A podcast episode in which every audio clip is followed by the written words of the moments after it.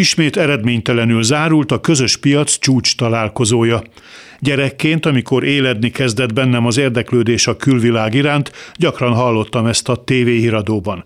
A honi propaganda szerint újra és újra eredménytelen csúcs találkozók hosszú sora szegélyezte Európa másik felének az integrációs útját. Kudarcot kudarcra halmoztak, és közben valahogy mégis egyre előbbre jutottak.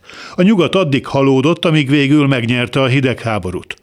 Aztán befogadott minket, és most itt áll letolt gatyában.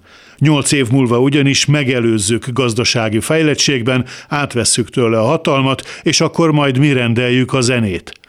Ez nem kisebb nagyságnak, mint Orbán Viktornak a jóslata. A miniszterelnök talán megirigyelvén Nostradamus halhatatlanságát nem bírt magával, és Tusnát fürdőn az ennél jóval nagyobb figyelmet kapott fajtisztasági gondolatok mellett kihirdette a nyugat alkonyát. Szerinte ez kb. 2030 táján várható.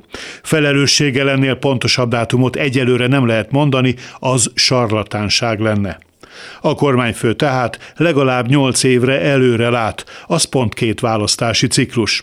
A hatalmi viszonyok változatlanságát feltételezve éppen letelik majd az Orbán rendszer első húsz éve, akkortól majd mi leszünk az EU-ban a Janik. De addig jó lenne tudni, hogyan fogjuk kifizetni idén ősztől a villany és a gázszámlát. Jó lenne tudni, tetőzik-e már végre az infláció. Jó lenne élhető távlatokat látni a katások számára, és szinte felsorolni sem lehet, még mely társadalmi rétegek számára lenne fontos élhetőbb távlatokat látni. Jó lenne tudni nem csak azt, hogy 2030-tól nekünk gazsulál majd Brüsszel, de azt is, hogy idén megkapjuk-e, vagy végleg elveszítjük az egyelőre sajnálatos módon az agyonutált uniótól várt pénzt, ami nélkül a jelek szerint meg vagyunk lőve. Jó lenne tudni, kibírjuk-e addig, amíg eljő a Kánaán, de még jobb lenne, ha szerte foszlanának a lázálmok. Jó estét kívánok, Kárpáti János vagyok. A hírek után kezdünk.